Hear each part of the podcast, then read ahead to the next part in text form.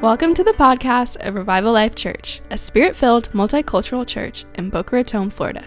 If you would like more information about Revival Life Church or Pastor Carl Thomas, you can find us on the web at revivallife.church.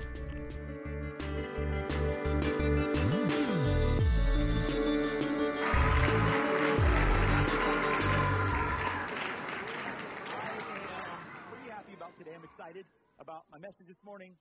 Uh, do me a favor, share this on social media. Go ahead and take a picture, post it, tag us.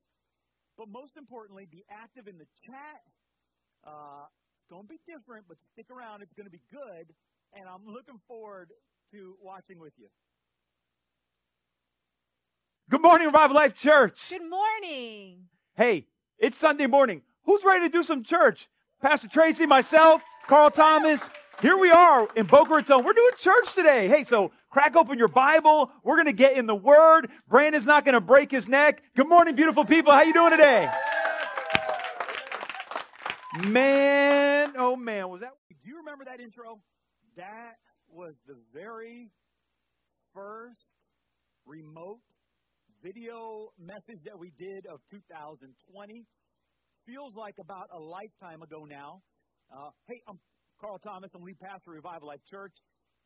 Worship, so good. Mike and Lillian, we so appreciate you uh, just leading us in the presence, always going after the gold there. So good. Uh, uh, you know, it's, it's, it, we just had Christmas. Hope you had a good Christmas. Hope you got everything on your list. And let me tell you this um, this is kind of one of my favorite parts of the year because now I know what was purchased on my Christmas list, list, and I can just go buy the stuff I want. My birthday was yesterday. I want to thank everybody who blessed me for my birthday. People, you know, sent me messages and just sent me love. I, I feel I feel thankful for you all. Thankful thankful for my wife and my family. Uh, Corey and I decided this year, 2021, excuse me, uh, we're having birthday parties like it didn't happen. My son turned 20. Uh, uh, Mike Rentler turned 40 plus um, this year. I turned 50. Uh, Corey turned 30. So this is the year. Uh, we're having the parties this year. All right, just so you know. And um, man, this has been a journey. This year, this year has been a journey. And uh, I, I have to say, I got I got I got I got some good news for you. The end is near of 2020. Can you give me?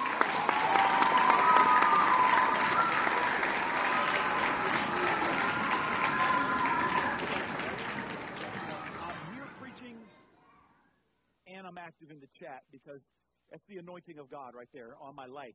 All right, I'm, I'm burning time here. Okay, so 2020 has been uh, every year, what, what I like to do is I like to look back and reflect.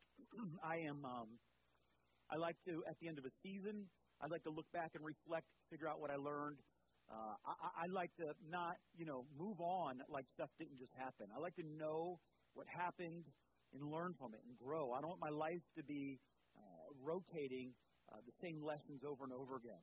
I want to move forward, and we can't move forward unless we look back, figure out what got us to where we were this year, how we dealt with it, and how we take those lessons into the next year. Super important that we grow as people, we grow as Christians, that we're just growing as part of the human race. We just we, we want the anointing of God. We want to learn of Him. We want to not have to learn the same lessons over and over, circling that mountain like Israel did. And man, was this year full of lessons or what? It was like it was coming at us, full strength. The beginning of the year, things seemed all right. It looked like the biggest thing that was going to happen was a crazy election season. Uh, the, the, the false prophets were already getting geared up, you know, cranking out their uh, words, words, and um, and, and the Lord had spoken to us. We've talked about this a lot. The Lord spoke to us. We're going to be good neighbors to our city. We are going to love our area. So we had this Good Neighbor message series. Remember that? Yeah. Won't you be my neighbor? Um, and we just started going in. We, we just decided that we were going to minister to the people in front of us up here. And as Christians, we, we can't just look past the people we're familiar with. We can't just look past the people who are hurting and say, well, they've always been hurting, or that that person's always been broke, or they've always been sick, and, and, and, and somehow feel like that excuses us from showing compassion. God knows who He put in our lives. He knows where He put us. He knows the city that we're in. He knows the divine appointments that we have. And those of us who really listen for His ear, we even look for who the neighbor is. But this year we, we kind of started digging up some old teachings so we can really learn the timeless lessons of Jesus. We dove into Luke chapter 10 and the story of the Good Samaritan. We really camped out there for a long time. And if you remember, remember, uh, there was the four guys in the story, and we like to say, you know, who who do you picture yourself as in the story?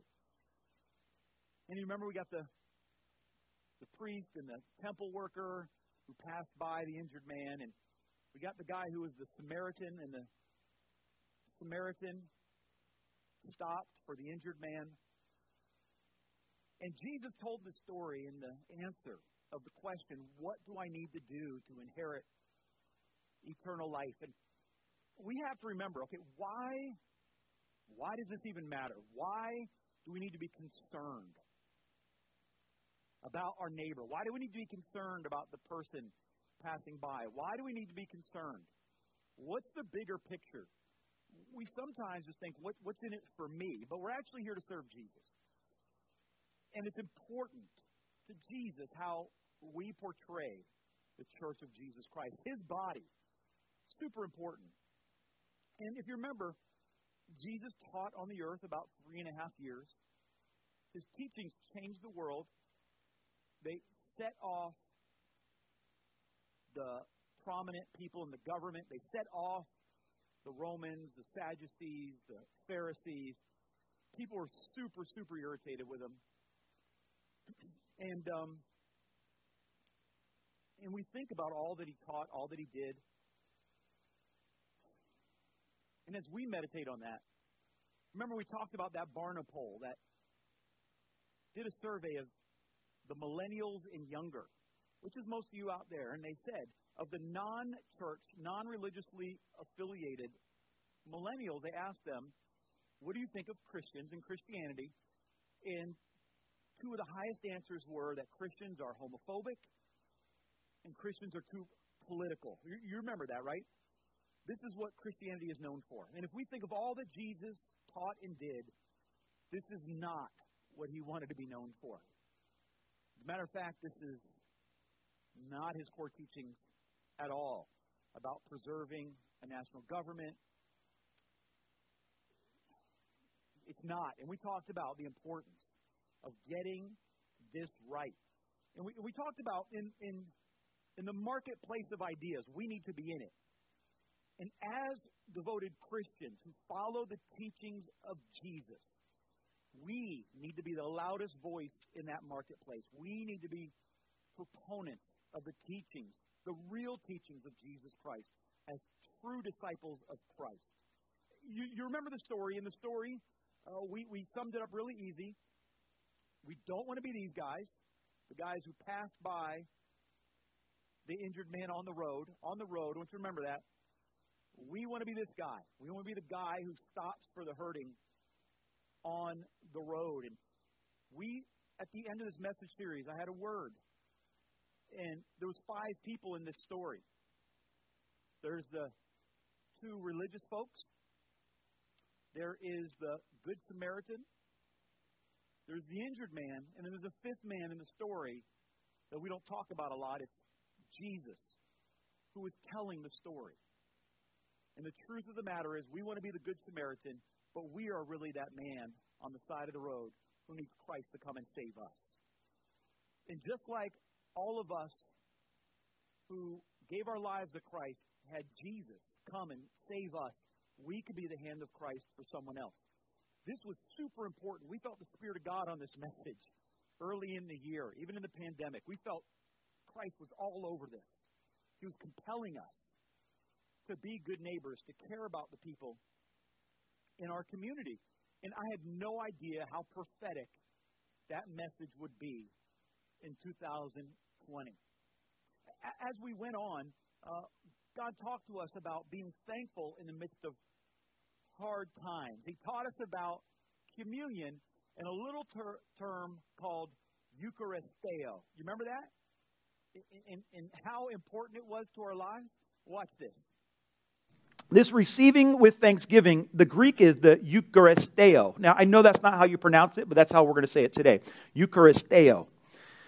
It literally means to be thankful. He received it with thanksgiving. Now, this word Eucharisteo, it's wrapped around the root word charis. Charis means grace. Literally, this Eucharist, this communion, envelops the grace of God. This, this charis, this grace of God, based on the word chara, which is joy. This joy brings grace, and it's wrapped around the table of the Lord that we receive with thanksgiving that releases the joy of God in our lives. We don't have to have our lives based on anxiety. We don't have to have it based on worry or feeling that time is slipping by. We actually get to be in the presence of God. This deep joy that God has for us, this deep chara, joy that God has for us, is found at the table of the Lord. It's the table of thanksgiving. It's right here. It's the center of our faith. It's the instructions of Jesus that brings joy in the midst of hard time. It's receiving the bread of life with thanksgiving. This is what we do when we come to the table of the Lord. It's not a religious thing that we do, it's not a ceremonial thing. It's actually joining the Lord at his table. Paul had a messenger of Satan torment him, and he asked Jesus, he said, Can you please make this stop? Paul actually records that he asked him three times, and in his letter to the church in Corinth, Paul talked about it, and he said in 2 Corinthians 12, he says, I asked God to make it stop, and he said to me, My grace is sufficient for you. That grace, that charis, which is found in the presence of the Lord at his table. I, I feel like Paul understood this. Paul received of the grace of God. He was able to commune with God. And this is what we need to be able to do in this time, right here in our living rooms. To join in the grace of God to enjoy the presence of the Lord. Now, we can't ignore the problems of the world. We can't just invent our own news and say things don't matter. That's, that, that, that's not helpful. It's not truthful. It's not honest. Denying problems is not faith. Paul didn't deny his problems. Jesus didn't deny his troubles. We can't deny our troubles.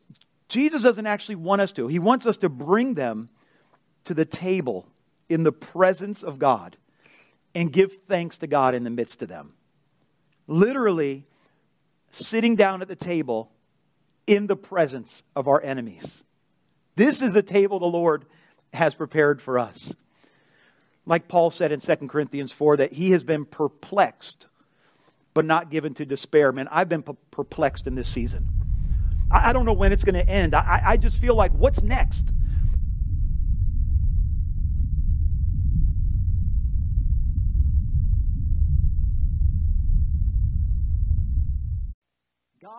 Came for people, and people matter to God. And he was shouting this message to us. He, he was shouting this message to the earth. He's shouting this message to his church, and we were listening, and we still are. We knew we were on the right track. Even though we weren't gathering in person, we knew that the Spirit of God is in the midst of our fellowship. Felt a little bit like the New Testament church, where they couldn't get together in the temple, but they gathered house to house. They gathered in communities. We gathered in little online communities. We gathered strengthening friendships, strengthening relationships, strengthening our bond one to another. And we just started seeing how important people were to God. And we started rejecting structures and religious systems that did not find people important, that thought that they were more important than the people God came to save. And to be honest with you, I learned a new term in that season cancel culture. Because I got neck deep in it. As I started telling people, as the prophetic words started coming forth, like, listen, if you're not about people, the Spirit of God is not in what you're doing. You got to love people. You got to love the people God loves. And uh, man, we knew what some of the original disciples were going through as people just thought that their meeting was more important, that their agenda was more important, that man, it was it got super super crazy in that season if you remember. And uh I I I I got I got canceled. And many of my friends, many of you got canceled because they thought, people thought that we cared about people too much. Um, but we we were on we were tracking with God. The pandemic was going nuts. The world started going a little kooky. But God spoke a word to us. He told us. "We Hey, watch this. Here's here's a video uh, of it. Watch this. I was talking to God. Was talking to him about the prophetic words that have come out that were all false. All the big name prophets who've gotten it absolutely wrong. And I said to him, Lord, why, why didn't you, why didn't you warn us? Why didn't you tell anyone? And I'm just going to share with you my personal relationship with Jesus. I said, why didn't you tell us? And he said, I said, why didn't you tell anyone? He said, I told you. So, what are you talking about? You told me. I didn't hear anything about coronavirus. I didn't hear anything about COVID 19.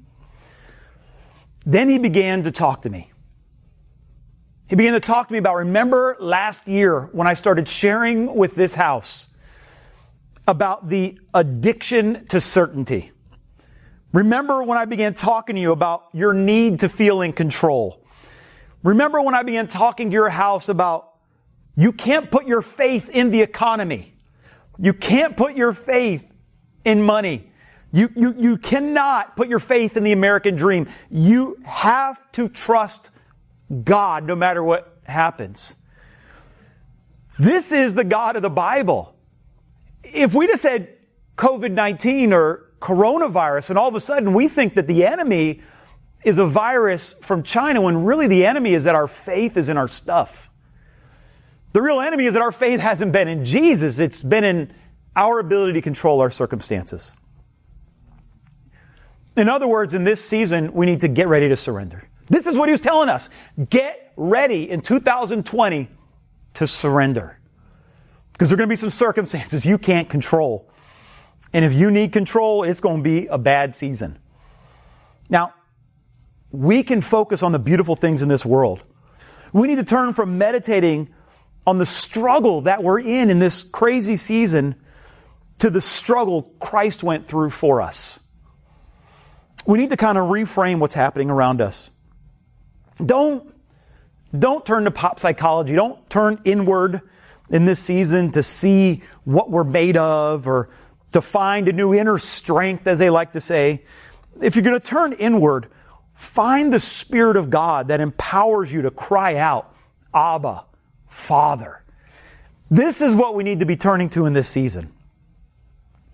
There were a lot of prophetic words that came that weren't from God, but this is a great exercise. Like, how do we process prophetic words? And if I could get any lesson out of this season, we know a real prophetic word comes if it calls me to carry my cross, to turn the other cheek, to go the extra mile, to remember the poor to remember the infirm, to serve the elderly. If a prophetic word doesn't challenge us to live the Sermon on the Mount, to be concerned about the things that Christ was concerned about, it's not a prophetic word at all. As we got into June, we recognized that we were in a kairos moment. We don't get a lot of those in the church. We don't get a lot of times that we know God is in this moment in time, right now. And in June, we knew we were in a Kairos moment. God was speaking something. There was a prophetic season we had entered into in the United States at Revival Life Church. Something special was in the air. And we, we had a theme in the midst of the struggle do not let what God is doing go to waste. Don't waste your Kairos moment. Don't waste this prophetic season. What God is doing and shifting our focus toward people, toward the hurting, and and and and and, and we, let me just show you what we talked about. Those of you who were alive a little bit before me, uh, my uh, the generation before me who were alive in the 60s and 70s, you probably remember, if you were alive for them, the uh, Vietnam protests of the 60s, the civil rights movement, the anti war protests. Those of you who are older, my, my mom would tell me about protests that she went to uh, against the war in Vietnam. My father, of course, served in Vietnam. And you may find yourself, if you're of this generation, you may find yourself, if you're not careful, you'll talk about the protests of today just like your parents talked about the protests of your generation. They dismiss them as a rebellious, younger generation that just doesn't get it, who's out of touch, who aren't realistic, who are dreamers. And I'm telling you, God is inviting this country into a dream in this season. The God possibility in this season. The protests of the 60s, they changed America and they changed the church. You remember, I believe his name was Dr. Timothy O'Leary. He had this saying. He was older than all the protesters of the 60s. And uh, he came from their parents' generation, the silent generation, some call it. And he had this saying turn on, tune in, drop out. They're like, hey, let's get our mind right and we'll just disconnect from the world. And the generation before mine said, no, we're not disconnecting from the world. We're going to change the world for the better. And their parents said, no, you're all hippies. You're growing your hair out. You're going against the rules. Don't, you don't understand our wisdom. And they said, no, we see something better. And the older generation, they rejected the hippies. And someone decided, hey, let me sit down and talk to some of these people. Let me see what they're about. Let me see what's happening. And a man named Chuck Smith, of course, met a young hippie named Lonnie Frisbee. And revival began in the midst of that generation. And of course, they started the Calvary Chapel Church Network. And out of that conversation was born the Jesus movement of the 60s that many of the biggest preachers in the world today came out of. Many of the movements, biggest movements in the world today, came out of that Jesus people movement, and that Jesus people generation, because somebody cared enough to figure out what was going on. We have to care what's happening right now. We can't just fire off a tweet, can't just dismiss a generation. We can't dismiss 15 years worth of the people we've raised, 20 years worth, and just say, ah, they don't, they don't get it. Now, I want to remind you of something I said last week. We only have solutions for the problems we identify with. When there's someone else's problems, we don't have solutions. But when we identify with those problems, now God can speak through us. Baby boomers out there, if I could just speak to you for a moment, and possibly those of you who are Gen X like me, we should be better equipped to minister to a younger generation that sees something we don't. We should be better equipped to minister to a younger generation that is irritated by something that maybe your generation or people in my generation aren't irritated by. Just like the silent generation didn't care about the problems of the 60s and 70s, I'm seeing many of that same generation not caring about the problems of the millennials of Gen Z. And I'm telling you, Jesus Christ is doing something significant in this season. God has given us an opportunity to win a generation to Him. But we have to care about what they care about. We have to identify with this generation that is now shaping history. And there was a word that came forth. Do you? Are you able to see the pain in the crowd of the protesters who are tired of seeing injustice? Uh, can you can you see the needs of the person in front of you? And we decided that we have to allow the heart of God to create in us a heart of compassion. We said, I'm not going to get bitter. I'm not going to lose focus on the big picture here. We are going to get closer to Jesus in this season and his love and compassion. We recognize that compassion releases the power of God, and we need the power of God in this season. Many people cried about what's going on in our nation. They cried about what was going on in Bible times as well. Jeremiah cried. He identified with the plight of man, he identified with the hurting people. If you're grieved by what happened in 2020, man, that's good news. That means that your soul is still alive. You still have integrity. You still have honesty, decency, fortitude. We, we, and we need to hold on to those, and courage to change things that are happening around us. And as we talked about this, it seems so clear that this is what God was doing. And folks didn't seem to be getting it, though. And we just kept crying out like a, like a prophetic voice in the wilderness. And, and we just had to start getting it getting plain with it. We had to make it plain, as we used to say. And so we started talking. Love God. Love others. Prove it. I mean, you say you love, but can you prove it? We said, yeah. Watch us. Watch us serve our neighbors. Watch us stay in community. Watch us continue with generosity towards God and towards my neighbor. Watch me stay faithful. Watch me strengthen. Watch me show my love. We started really focusing on our first Saturday serves. We're, we're going to prove the love of God is on the inside of us. We, we just recognize if we're really operating in the Spirit of God, the fruit of love would be seen.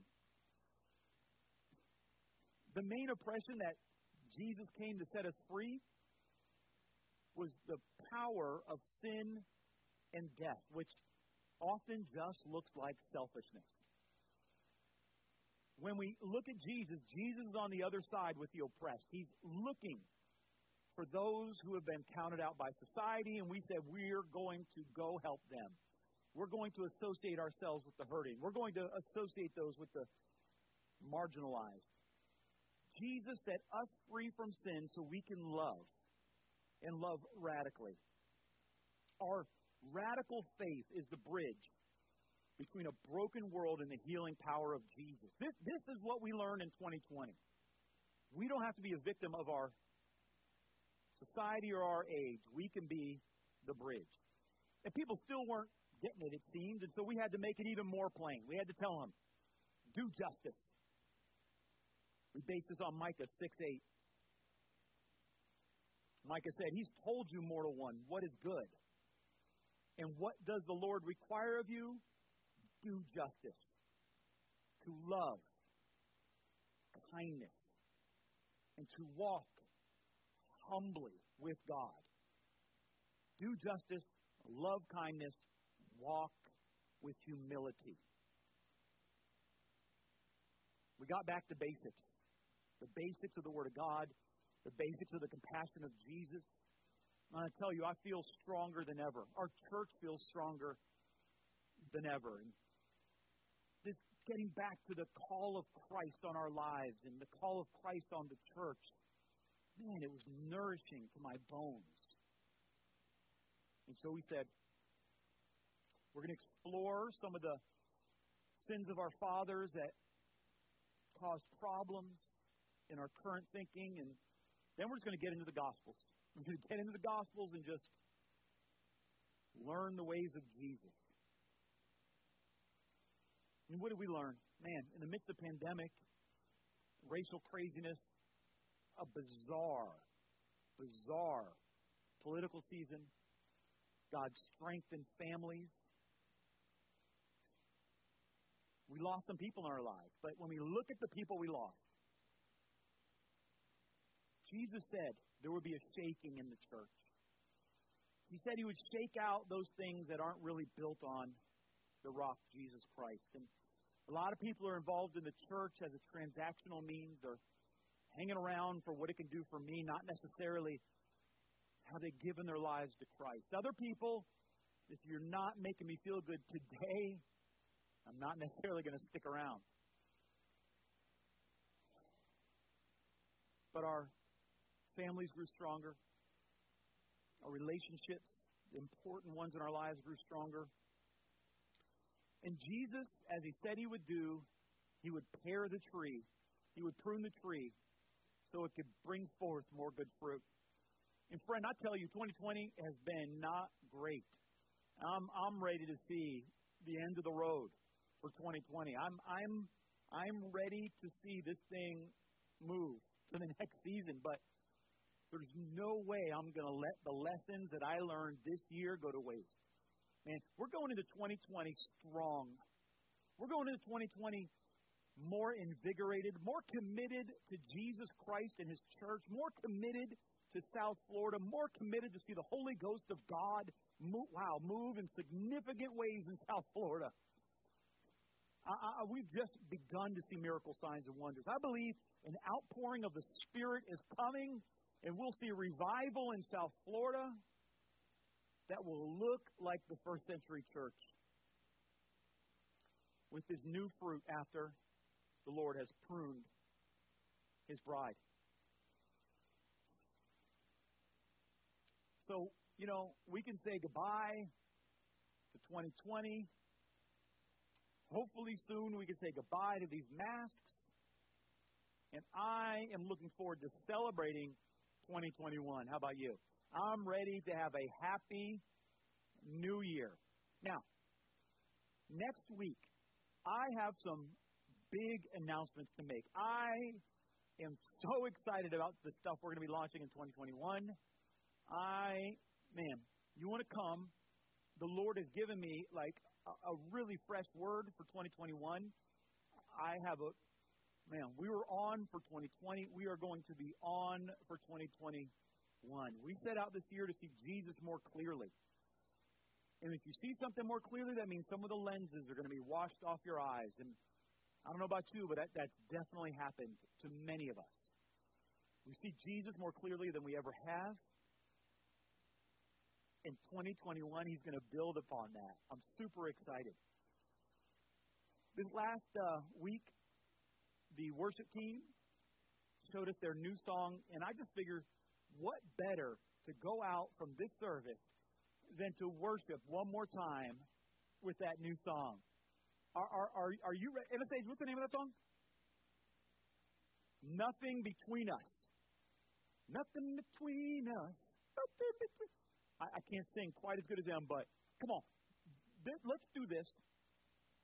And let me close with this. In the chat, go ahead and wish Happy New Year's to people. Wish a happy safe and healthy, prosperous new year. Go ahead and tell people a couple things you're thankful for from this year, and let's come into 2021 committed to Christ, committed to the church, committed to one another, committed to our call, committed to South Florida. Amen. Father, in the name of Jesus, I pray that you would bless each and every one of these that are listening. Father, that you would overshadow them and bring them back until we can meet again in good health. In Jesus' name, everybody said, Amen, amen, amen. Love you guys. I'll see you next Sunday right here.